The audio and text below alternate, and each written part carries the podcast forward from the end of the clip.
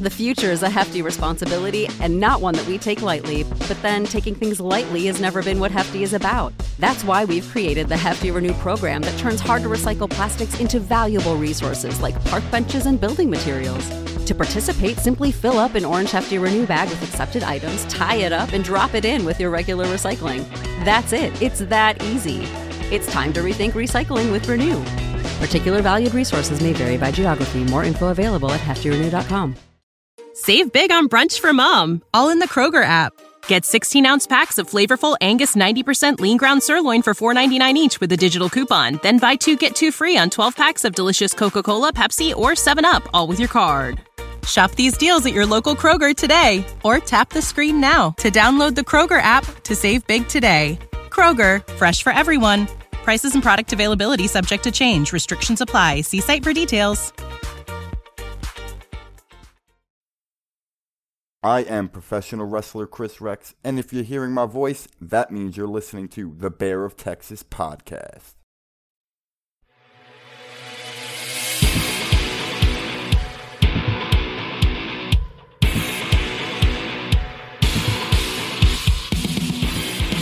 Soccer fans all over the world, it is time. It is time for another strong session of Into the Net FC. So, sit back, relax, and get ready for a wild ride where you will hear the truth, the whole truth, and nothing but the truth. The intensity on the pitch is about to go down. And here we go.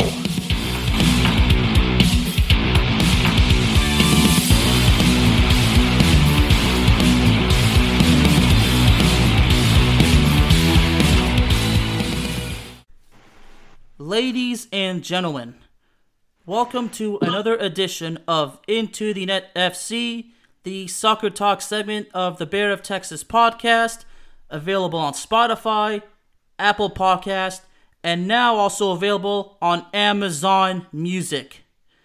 This is the Bear of Texas reporting live from an undisclosed location deep in the heart of Texas. I'd like to once again welcome my good friend and my mentor in beautiful and sunny Southern California. Ladies and gentlemen, let's give a proper welcome back to Steve Adams. What's going on, Steve? Hey great night in Los Angeles. Uh, we're things are looking up a little bit. The air quality is improving. It's not as uh, not as beastie hot as it had been. Uh, this weekend was probably the the nicest weekend that we've had in um, in a little while. So yeah, things are things are looking up. Had a chance to watch some watch some really interesting matches and uh, a couple of turkeys over the weekend, but uh, we could talk about that. Yes, we should. And it's week two, and we were in for another interesting week. I mean, for me, we'll get to that soon. It's been quite interesting. Because now we take we're gonna go and start by looking at. Uh, I mean, I'm taking a look at the standings, and it's pretty freaking interesting. After two games, Leicester City is on top of the Premier League, followed by Everton, then Arsenal at third, Liverpool at fourth, and Crystal Palace at fifth. Yeah, but this is Crystal Palace's best ever start to uh, to an EPL season. They've never started out two and zero oh out of the blocks before, and um, this sort of leads into um, their masterclass game that they had at Old Trafford over the weekend against Manchester United. Mm no no park no no no parking the bus and counterattacking. It was just flat out.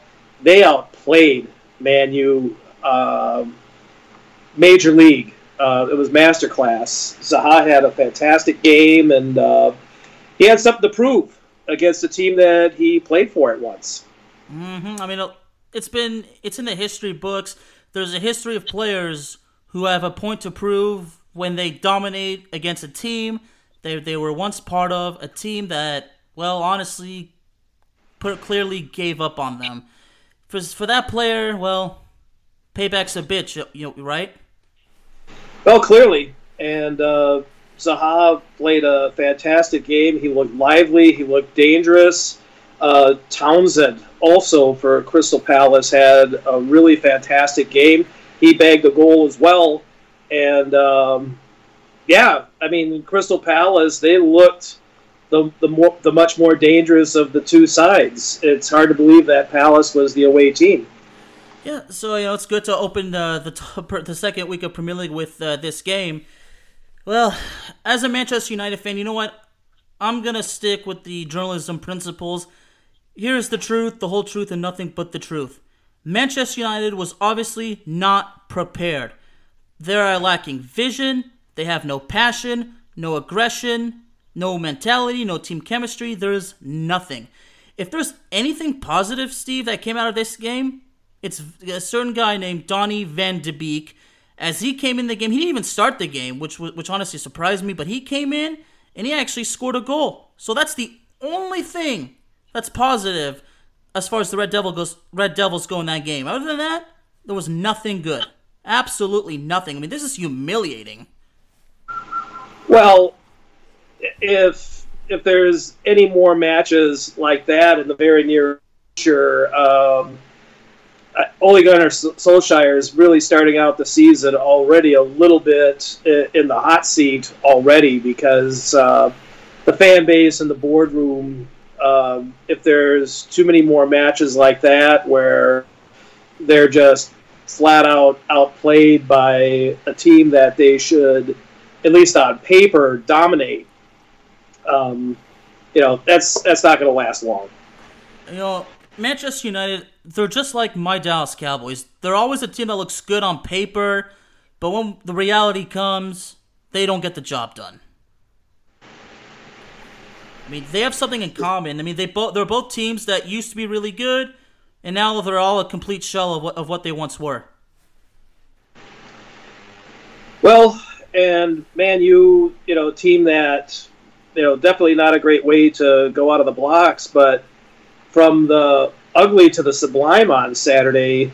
Uh, I don't know if you had much of a chance to watch Everton versus West Brom in that goal fest. Um, well, I saw the highlights, so I did watch it in a sense.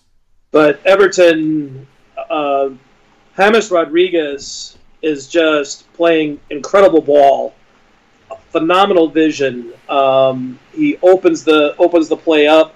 Uh, Calvert Lewin, who's an English forward, uh, he may get some notices for trying to get on the English national team uh, after scoring a hat trick. Uh, fantastic game, and uh, it was just an absolute goal fest over at over at Goodison Park. I'm sure Gareth Southgate is already scouting this young man, and he's probably telling the the head of the English national team, we, we might have to look into bringing this lad in. This, I mean, England, you know, there's always you know a young guy, you know, ready to step it up. I mean, always ready to re- represent his country. And as far as James Rodriguez goes, I think he's finally at a place where he can, you know, he's going to be happy. The opportunities are going to come, and he can finally settle down, chill out, and and have fun, live his dream. Well, Ancelotti seems to have a system that just seems to be working very well for him, and. Uh, incredible vision. He's just such a creative person, but uh, really, really good game uh, on Saturday. Uh, and then another team that continues to show its attacking flair, Leeds. They win another seven goal goal fest. Uh, they were on the losing side of a goal fest last week against Liverpool, but they beat Fulham, who another team like Leeds came up from the from the EFL. They win four to three. Um, at Elland Road uh, against Fulham. So they're scoring goals and they're showing a great deal of attacking flair as well. Leeds United is proving a point that they intend on staying at the top flight for as long as they deem necessary.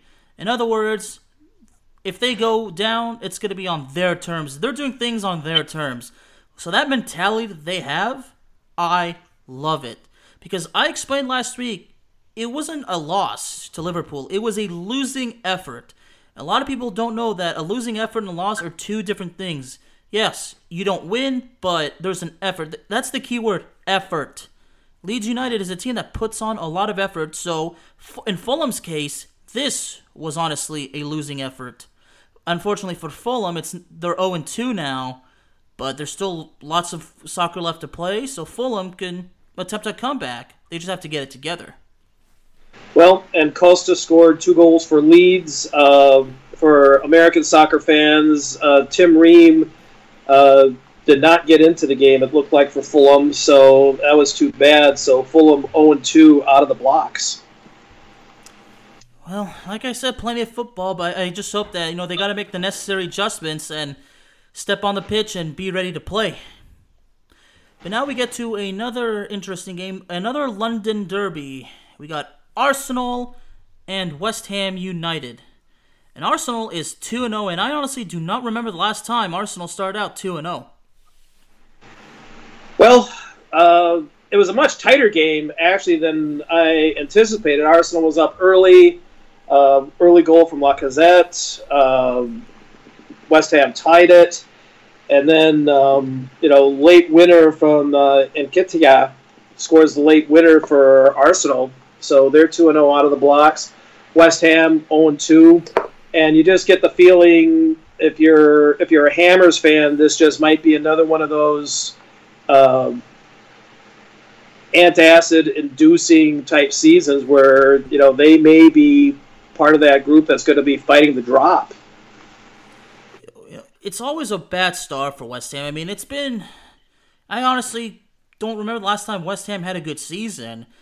It just seems to me West Ham's a team. They certainly have talent. It's just that mentality is is the question, or maybe it's just because they can't do well under pressure. But West Ham United is seems to be stuck in a hole. I mean, they're trying to they're digging and digging and digging, and they just can't seem to find a way out. Well, it's a team that does have some money, and they are playing in a first class stadium. Uh, West Ham, they ended up inheriting what was the stadium that was built for the 2012 London Olympics. So that's that has become their their home now. So uh, nice place to play. Um, unfortunate, no fans can be in it, but uh, but yeah, you know, tough tough start for West Ham. Tough start, and uh, plenty. Like I've said, you know, plenty of soccer to play, and you never know. And, and as far as Arsenal goes, keep winning, and you're going to be okay.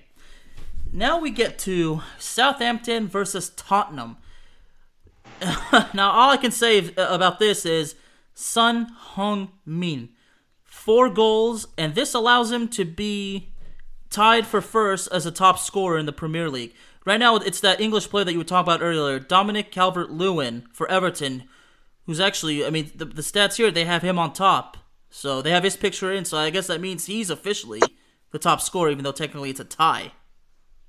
Well, against Southampton down on the coast, it was the Son and uh, Harry Kane show because Harry Kane had four assists on the four Son goals, and then for good measure, Harry Kane gets a goal uh, for himself as well too. So uh, another seven goal fest, um, just goals galore in the EPL this weekend, and uh, still not a single drawn match nothing. The closest that there was to anything like a 0-0 match was uh, the snooze fest on Monday between Aston Villa beating a ten-man Sheffield United, but. Um, but just uh, incredible amount of goals and offense to come out to start the new season. See, and I like that. And a friend of mine asked me, Alex, do you believe that Son Heung-min had that performance to shut up Jose Mourinho? Uh, my response is, I mean, probably. I mean, really, he did it to win, and you know, to help the team. But in some case, I guess you can say he did it to shut shut Jose Jose Mourinho up.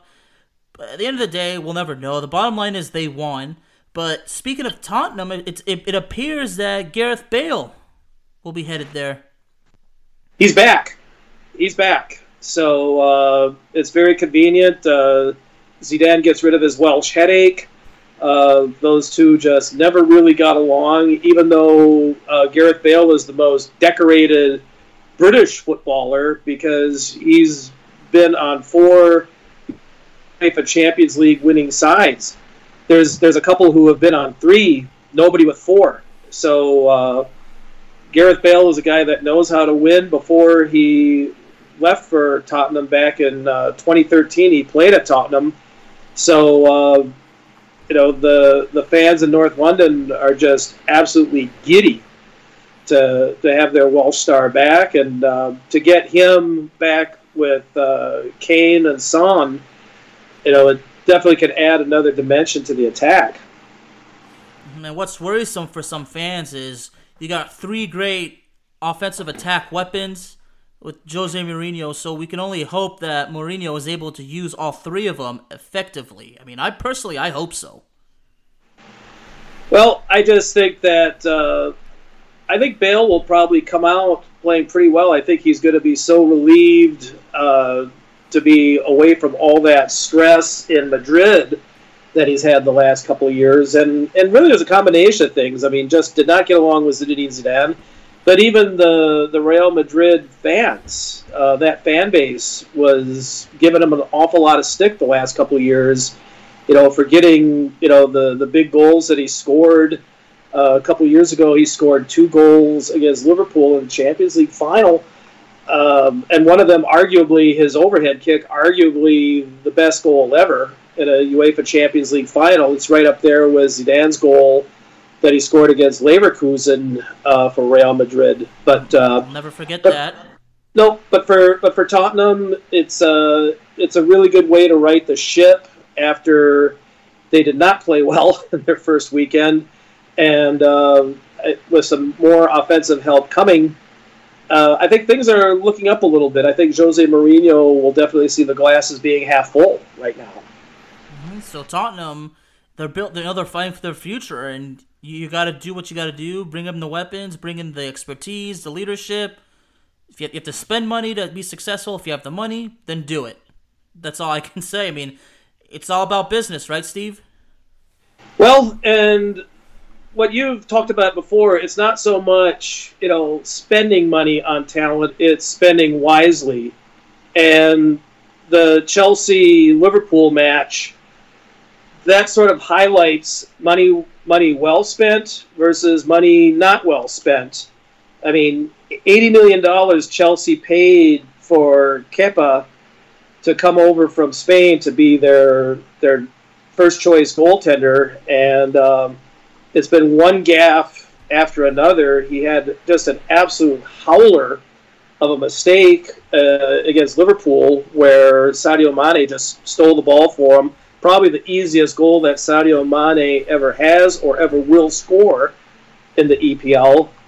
Um, and then money well spent. Liverpool was able to get Thiago Alcantara, uh, a Spanish midfielder from the new, newly crowned Champions League winners Bayern Munich. They were able to get him. And one telling statistic in that game between Chelsea and Liverpool they brought um, Klopp brought him on in the second half as a replacement for Jordan Henderson. In one half, Thiago completed more passes than any player from Chelsea who played 90 minutes. So Liverpool showed that uh, this was a really, really good purchase, and he played well.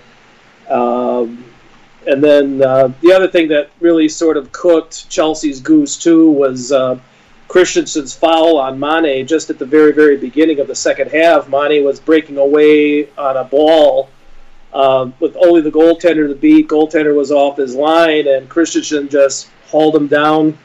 VAR straight red.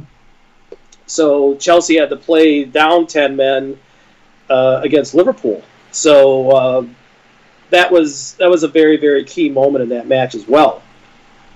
It was, and what's really interesting, Steve, is we you predicted that Chelsea was going to win.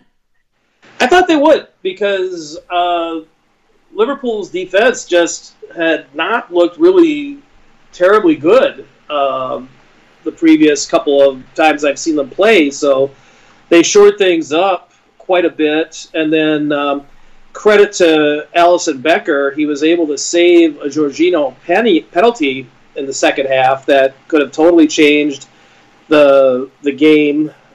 Had he converted that, it would have made the game two to one at that point. And even a ten man Chelsea they still could have been dangerous. And Chelsea did have moments, even playing with 10 men. Uh, Timo Werner, this guy was a good purchase by Chelsea. He looked lively, he looked active, he looked dangerous. I think that once Chelsea gets a healthy Christian Pulisic back, it'll be really interesting if they could get both of those players on the pitch at the same time because they're both very lively. They've got silky skills, and um, you know Werner was one of the few bright spots for Chelsea in that game. Absolutely, he was. And honestly, if if Christian Pulisic comes back, you know, better than ever, he stays healthy, has a hell of a year. It could very well possibly be if Ch- that Chelsea. You know, I'm to say they could win the Premier League. It's obviously shot in the dark, but in the Premier League, you never know what's to happen.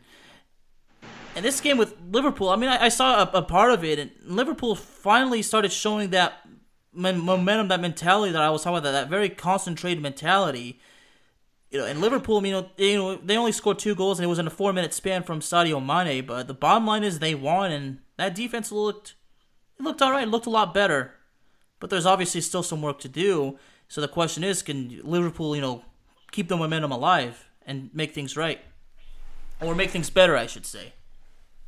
Well, they're not going to be able to dwell on the win too much because they've got Arsenal this week, but we don't want to get too far ahead of ourselves. We'll get to the coming matches in a little bit.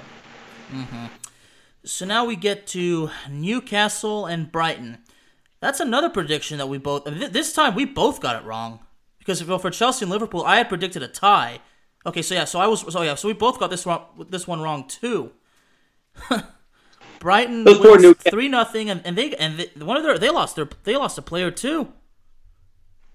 Except they yeah. was, it was it was in the closing minutes. A, a player named Yves Bissouma was given a, a, red card in the 89th minute. Yeah, Newcastle just went back for their first game at St. James's Park, and they just laid an absolute goose egg. Uh, Brighton came out of the blocks very fast, um, and Newcastle never really did get a chance to get back into the match.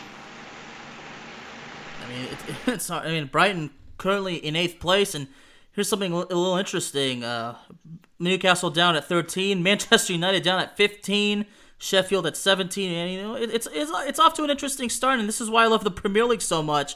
You're gonna have a the the, the ride starts out quicker, but it gets wilder and wilder and wilder by the second. That's what I love so much. Absolutely, and then Leicester uh, scored four goals against Burnley um, the, other, the other day at the office in the Midlands. So uh, the Foxes they're out of the blocks playing some really good ball too. So uh, credit to Leicester for a good game. I mean, this excitement is just you know it's giving me chills. You know, Leicester City four two win, and like I mentioned earlier, they're they're on top. Yeah. So you know, shades of 2015 again. Who knows? But uh, but but uh, it's certainly very interesting. And then um, the Monday matches, like I said, Aston Villa, Sheffield United. That one was a snooze fest. Villa gets a goal in the second half after uh, Sheffield United. Uh, they go down ten men. Um, Villa also saved a penalty in this game. And then uh, Manchester City all over Wolves, three to one. Um, Man City just looked a cut above. Uh, you could tell that uh, Wolves really missed Doherty in the back. Um, that was a big loss for Wolves, and Manchester City took advantage of that. Ever, ever the difference maker. That's Manchester City for you. If there's an opportunity, of an advantage, they take it. They're like a shark that smells blood in the water. That's why Manchester City is so damn good. Well, you know, De, De Bruyne, he has a goal, he has an assist. Uh, Foden has a goal. Uh, Gabriel Jesus gets a goal. He gets kind of a garbage goal at, uh, you know, deep into stoppage time at the end of the game to make it absolutely no doubt at the end. But uh, but City looked very good. Really, really good, and and I can't say I'm surprised. I mean, this was probably a prediction that we both got exactly right we knew Manchester City would win. You know, would be all about business. They would get get it done early and just have the game the entire control, and they did. So we got we, we got one right. I mean, we, we got, got several right, but we did pick Tottenham. But this was actually a game where we were a bit perfectly accurately right. Yeah, indeed. So that wraps up week two. Now we're gonna go on to the predictions for week uh, for week three. So we start out with Brighton and Manchester United. You know what? Since Manchester United has really nothing positive going right now, I think it's probably gonna be a tie. I think it's gonna be a one-one tie. It's it's really kind of a must-win game for for United. I mean, uh, it is, but they you don't see them deliver in a convincing way in these situations. I mean, they yeah they did it last year against Leicester City two nothing, but that game was still they were having problems. Manchester United is like I said, they're unpredictable. Every a game they're supposed to win, they fucking lose. I mean, this. I mean, I don't. I, I'm sorry, I'm cussing, but this is just from. This is when the personal feelings, the emotions really start to really kick in into that objective personality. Manchester United, they suck. I'm sorry, and, and, and now that thing is taking over but now I'm going back to my objective. My Manchester United is simply just not good. I mean, and, I, and, I, and I don't know if there'll be. I mean, I'm, I'm sorry to cut you off. It's just about results, and I don't know what results we'll see. It's it's clearly a gut check game. Um, so it'll it'll be interesting to see which Man United side pulls up. You know, shows up. I mean, with the players that they've got, they should be they should be a lot better. But they've definitely had some heavy duty problems back on their defense this year. Mm-hmm. But speaking of Manchester United, there was actually a bit of positivity because they actually played an EFL third round game today against a team called Luton Town. Never heard of them. And Manchester United won three nothing. Uh, and it was, I mean, good to see. Uh, Van, Van de Beek actually started that game, but didn't didn't score. But Man you know, winning three nothing and kind of sealing the game, scoring Marcus Rashford came in as a substitute, scoring the 88th minute, and then with Greenwood uh, closing it in garbage time. I mean, win's a win, but this was not an, this was not an EPL play. So I mean, I, I, I hate to say it, but I'm I'm not impressed. And I like how you you mentioned the words like which Manchester United team will show up. So I guess uh, the question is, will the real Manchester United team please stand up? Like, will that good team finally come out alive? Well, I was actually kind of surprised. I think I think partially because the performance was so poor uh, against Crystal Palace. Normally, for these League Cup games, normally these are the games where if you're a big club, this is where you get the kids out, you get your junior team, you get your maybe your senior players who aren't getting a lot of playing time. These are the games where you throw them out in the middle of the week. You don't for the League Cup, are you really going to put out your your major players? Well, I was I was actually really surprised at some of the players that uh, Ole Ole Gunnar Solskjaer put out for today. He put some pretty top flight talent against Luton Town, which is you know in the third tier of English football. So, um, go figure.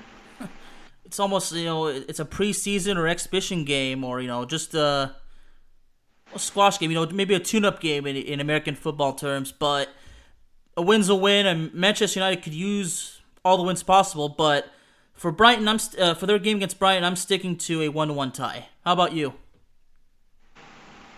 I think this one will be a draw, but again, I think this is one that Man you really, really needs to win. Uh, this second game on Saturday is an unexpected, uh, interesting matchup with Crystal Palace and Everton both teams coming out of the blocks 2 and 0. Everton playing just some sublime ball in these two games and Palace they they played fantastic against Man United over the weekend. So um, this one has the has the markings of being a goal fest. So we'll see. I actually take Everton in this one on the road. I agree. I, I take Everton three to two. Then uh, West Brom Chelsea. Chelsea's gonna get itself off the deck, uh, and I think I think the Baggies are gonna be zero and three by the time Chelsea's done working them over on Saturday. They're, they're already at the at the very bottom of the flight. I mean, they're they're twentieth, and I think I think Timo Werner is. I, am gonna I'm gonna make a special one. I think Timo Werner is is gonna have a hell of a game. I mean, this is gonna be his his first big moment representing Chelsea. Well, I think it's a good match for, for them to do that, but um, but yeah, West Brom. To me, this is a team that even this early in the season, they've got relegation candidate stamped all over them. So I think Chelsea makes very very short work out of the baggies. Well said, Steven. well said. Now we get to Burnley and Southampton. Well, I'll just cut to the chase. I think. Well, since Southampton's 19th, I mean they're already in the in the relegation zone. I think Southampton's is gonna fight back. and They're gonna come up with a one nothing win. This one I think finishes in a draw.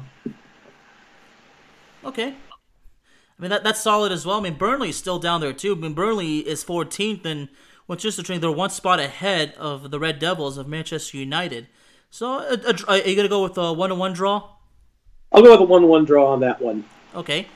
Now we get to Sheffield United versus Leeds United. Give me Leeds. This is a game that has not happened in the top flight in a long time. These two Yorkshire rivalries.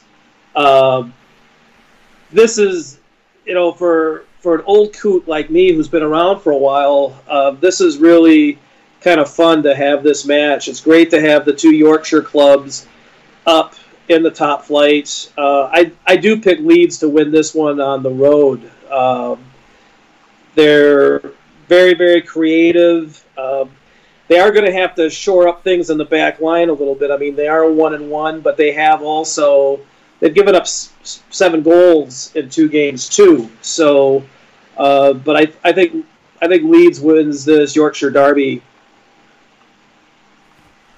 I'm gonna go with Leeds wins three to one. Okay. Tottenham Newcastle.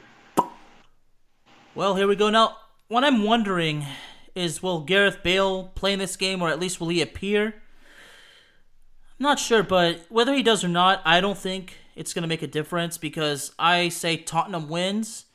Tottenham wins convincingly. I'm going to give Tottenham I'm going to say 4 to 1. And I think well, and I think Harry Kane scores a I'm going to go with Harry Kane scores a brace. Has two goals. Well, I think Newcastle is going to go down to Tottenham, and I think they're going to get smoked. I see. I think Tottenham wins this one three zip. Okay, I mean a clean sheet for Hugo Lloris. Uh, that's. I guess that that would that would definitely feel good. I mean, it would certainly help Lloris uh, for his upcoming international appearances in the other two games of Nations League. So, a clean sheet for Hugo Lloris against Newcastle would certainly do the team well. I mean, certainly for him as well. Now Man City, I'm, I'm sorry, Man City, Leicester, Man City, Leicester. Oh boy, oh boy, oh boy. Okay, I'm gonna. Okay, this is not gonna make our friend Joe Maver happy, but I'm gonna go with a two to two draw. And if Manchester City wins, you know what? If if Joe wants to stick it to me, fine. I mean, I was wrong, and I'm not gonna deny that I was wrong, but I'm gonna go with a draw. Would like to see Leicester win, but I think I think Man City takes this one. I I think they win this one two zip. I think there's just too much too much attacking class, and I think that their defense is enough where I think they can they can cut Jamie they can shut Jamie Vardy down. I mean, that's what I'm predicting. I think Jamie Vardy is going to be a difference maker. But I'm sure if Joe's listening, he's he's probably going to tell me. I think that my uh, fan personality briefly took over, and maybe it did. But since the Premier League is all about surprises, and Manchester City does fall short sometimes, and this is me talking objectively, but I think a draw is possible. But if Manchester City wins, then you know I'm wrong. But I'm still sticking on. I'm not going to change the prediction now. I mean, can't be a coward about it. But you know, if I'm wrong, I'm wrong. I'll just say it like it is. I mean, that's what I do. But I'm going to go with two to two draw. I'm going to stick to that. All right, West Ham and Wolves. Um. Okay. Oh man. Now this one really has me scratching my head, having my hand on my chin. It really has me thinking. I think a I think a zero zero draw is, is is the most realistic I can come up with. Well, this amounts to a must-win game for West Ham. After two two losses in a row, they're playing at home. Um, I think Wolves, even though their defense is a little bit depleted with the loss of a couple players, I think they've got enough offensive capabilities with uh, Jimenez and uh, Adama Traore. I, I think Wolves snatch this one on the road one zip. Okay, that's definitely realistic as well. But I am gonna have to stick you know, with this one too. I think it stays 0-0. So now we get to Fulham and Aston Villa.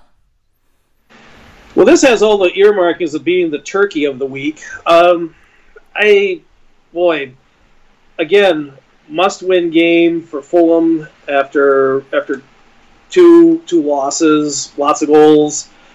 Um, Villa was, quite frankly, very lucky to beat a depleted Sheffield United the other day. Um, I think this one will be a one-one draw. That's that's a that's a good that's a very very realistic. I think I think I'm gonna have to go one one draw too because Aston Villa. I mean they're ninth right now. I mean you know it's hard to believe you know they're above Chelsea and Manchester United. That's pretty freaking cool for them. But since Fulham is not in that rhythm, they're not in a, in a winning gro- groove, and I don't see them picking it up maybe anytime soon. I mean, if they do, then fine. You know, just like always, I'll admit that I'm wrong. But I think Aston Villa takes this one. But I guess I, I go one nothing, one to zero. So you take Villa one zip. Yeah. Okay. Now we get to a game. Now this one, okay, since this one's on Monday, and I will definitely be able to catch this game. Liverpool versus Arsenal at Anfield. As Arsene Wenger would say, this one's the pièce de résistance. Uh, the it's it's definitely the mo- with some with some very interesting matchups this weekend. Liverpool Arsenal is by far and away the the most mouth watering one. This is this is the creme brulee. This is the dessert after a really good meal. Um, Liverpool 2 0, Arsenal 2 0. Arsenal has the recent history of beating Liverpool on penalties at the Charity Shield match. Um, Arsenal has really, really good team speed. Uh, Liverpool looks like they shored things up a little bit in um, midfield by bringing in that X factor in Thiago Alcantara. So uh, this is one I think I think Liverpool takes this one at home. I agree. I'm gonna go with Liverpool wins three to two. But yeah, this one this one I do not see this one as being a one zip game. I think there'll definitely be be some goals in this one. I mean, this one could be a goal uh, fiesta. This could be you know a high scoring game. Wouldn't be surprised if it ended up being four to three. But I'm gonna stick with three three to two. I think most most Salah and Sadio Mane are the difference makers in this one. Now, absolutely.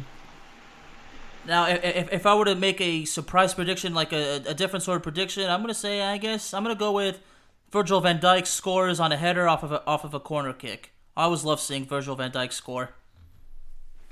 Well, he certainly is a, a very much a factor on any type of, of corner kick, or for that matter, any direct kick that's from distance where you're trying to lob something into the box. Uh, he's definitely an X factor. He's got not only just great height, but he's got great hops as well. Um, he, he does have a, a, he has a pretty good eye for goal in those dead ball situations. That's why he's so unique, and that's why there's a possibility that he's going to have that moment again.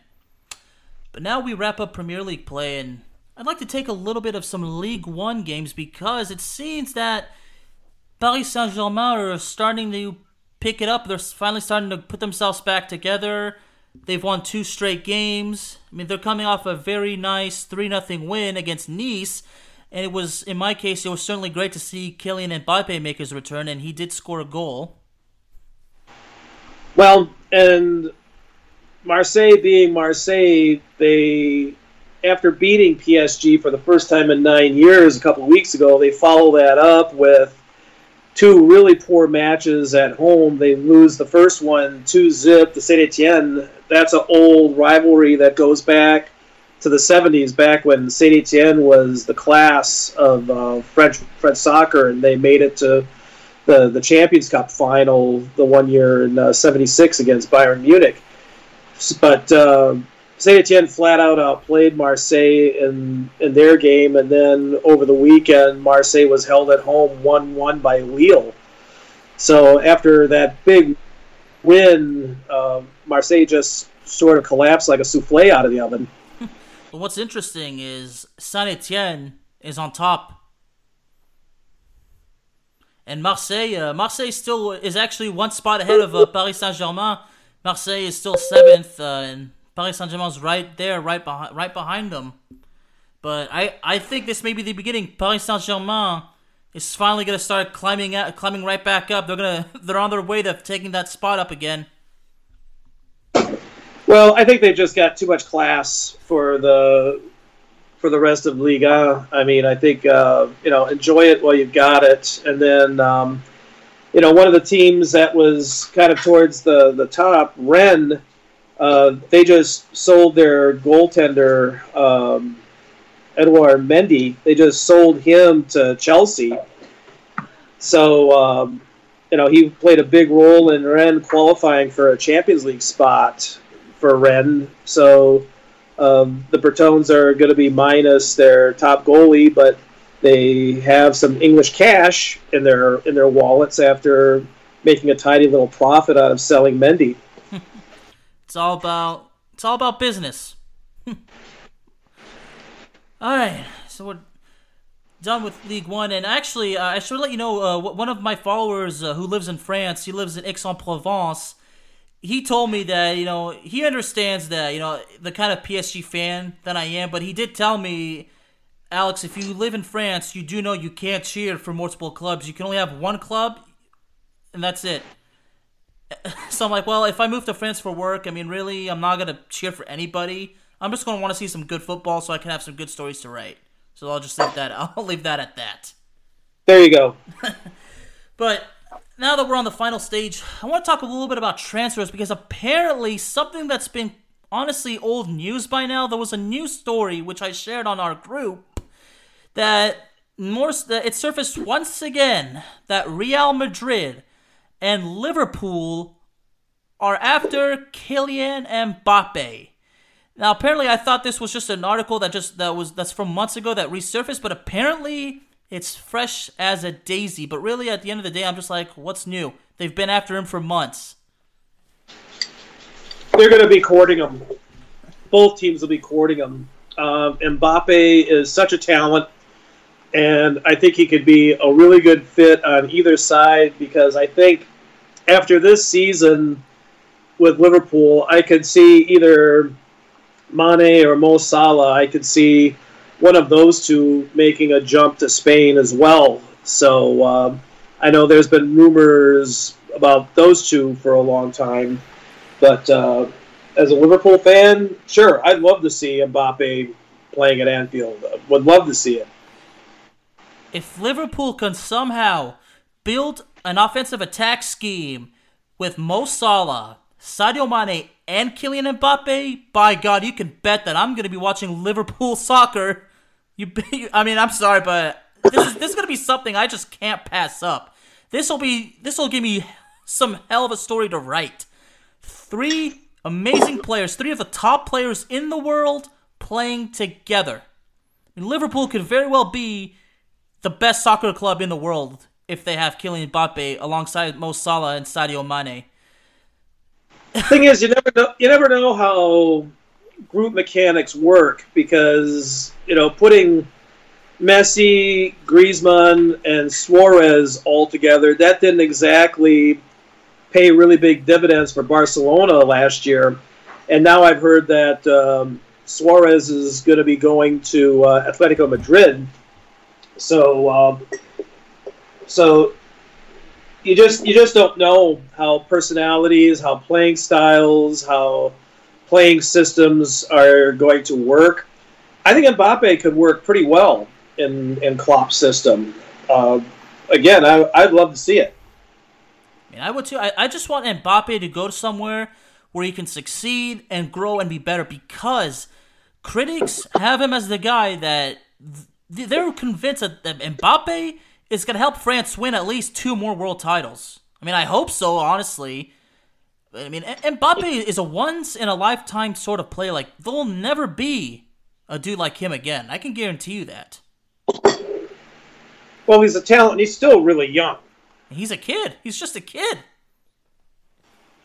But um, you know, can he keep that level of intensity? Um, there aren't a whole lot of players who can play at such a high level, like a Messi, like a Cristiano Ronaldo, who have played at such a high level for well over a decade. You just it, it's it's very very difficult to imagine. You know, can you can you overcome injuries? Can you be injury free?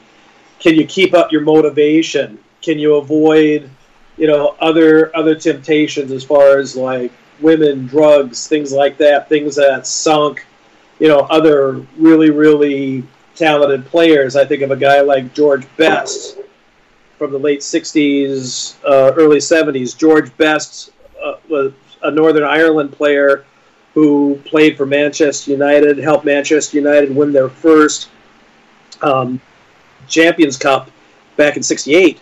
But unfortunately, George Best also had a real problem with the bottle. But you know, for two years, yeah, he was the best player on the planet. Maybe even better than Pele, and maybe even better than um, Eusebio for a couple of years. That's how good he was during that two-year time. But he flamed out.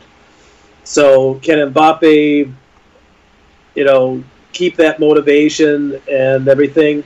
You know, time will only tell. But uh, but he certainly is he is a talent to be sure. Mm-hmm. He's a he's a talent that especially France can be very proud of. But the, the, now the last transfer thing I want to talk about before we go to our only request, which is actually something I'm very surprised, but I'll be happy to answer. It's apparently Ousmane Dembele is reportedly linked with a transfer to Manchester United. Oh boy. I don't know what to say. I mean, this this is just some reports that are just coming out. This sort of reminds me when Antoine Griezmann was supposedly linked with a transfer to, to Old Trafford. So I really, at this point, since these are just these little sources coming out of the blue or out of the woodwork, since nothing's really flooding. I mean, this hasn't been on Goal or on L'Equipe or any of these major news outlets. I mean, hell, even Sky Sports hasn't even said anything about it. So, I mean, maybe it's because it hasn't gone that far yet. Maybe this is just initiating. But as far as him getting out of Barcelona, I guess it would be good because on it's it's it's unfortunate that he hasn't had much success there, but he has been battling numerous injuries.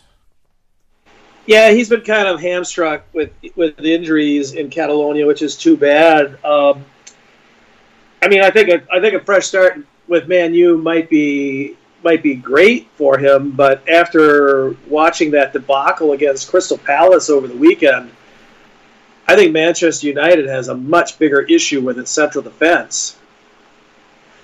Absolutely, and and Ousmane Dembele, he's only 23 years old. He's much younger than I thought. I was, you know, I almost forgot who he was, and I I would assume he's probably you know 27, 28 years old, and like nope, he's 20, he's only 23 years old, and he was part of the squad that won the World Cup in 2018. Although he didn't see much playing time. I mean, much playing time.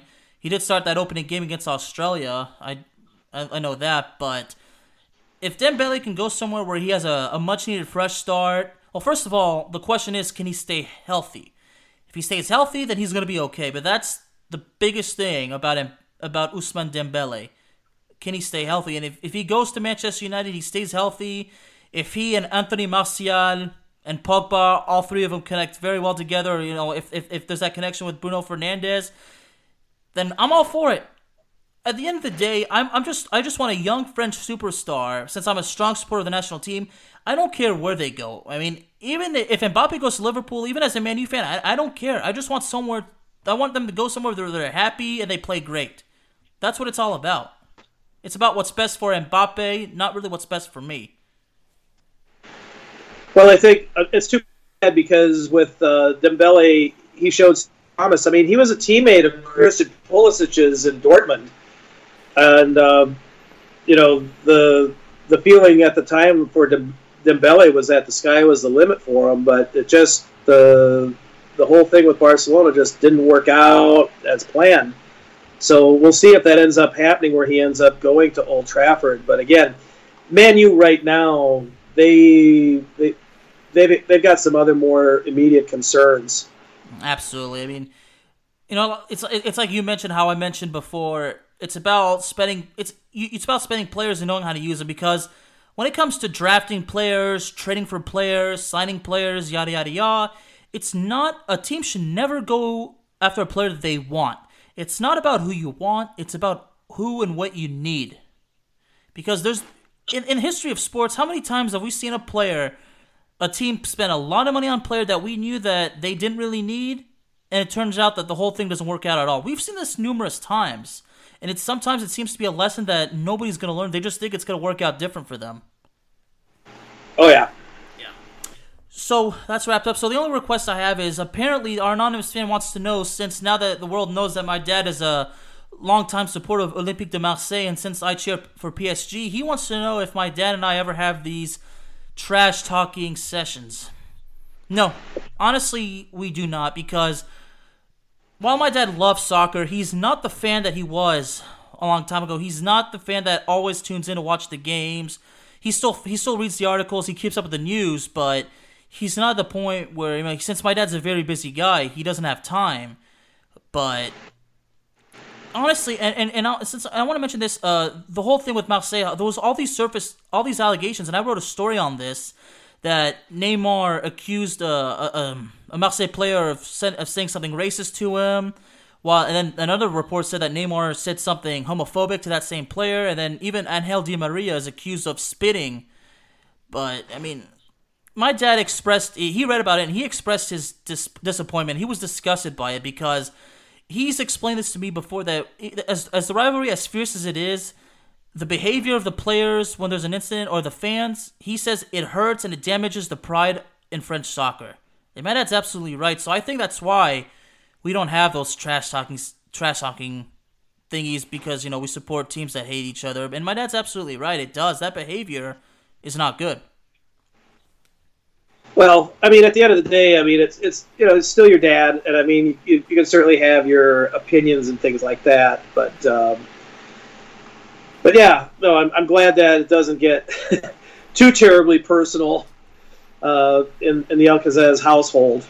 Yeah, but at the end of the day, I mean, we're, we're just. I mean, if, if there's ever an argument about me and my dad in soccer, it's just it's it's it's it's, it's basically me supporting Didier Deschamps while my dad supports Eric Cantona. I mean, it, it's just a back and forth debate. I mean, it's nothing. It's nothing that gets too ugly, but but as far as Le Classique, I mean, if my dad and I are watching it, we're just watching it, and and if something bad happens, my dad is quick to express his disgust, and he, and he did. He did. He didn't go on Facebook and said it, but he, he told me uh, that you know when things like that, when there's spitting and there's racism and homophobia, I mean these players just need to, in his in his words, grow the fuck up. It's soccer. Well, it was a very it was a it was a very disappointing match. Mm-hmm. I mean, you know, I mean, yes, Thauvin's goal was excellent quality. is a fantastic volley off a direct kick, but uh, um, but there was a lot of cynical play. There were a lot of really nasty fouls, and then you know things just degenerated that massive dust up at the end of the game. Um, it, it, it was really a poor reflection of uh, of French soccer you know, definitely not one to be proud of. Yeah, I mean, it's and it's unfortunate that Marseille and PSG. I mean, the problems continue. It's always going to leave a bad stain. So, so that's that. So, as we wrap it up, Steve, I have something amazing to tell you because we, we I've been getting more and more reviews, and a lot of fans are expressing their how impressed they are with the chemistry that we have. And look, I just got to tell you guys this: Steve is the reason that this podcast is working out well because, and I'm not just saying this because Steve is right here listening.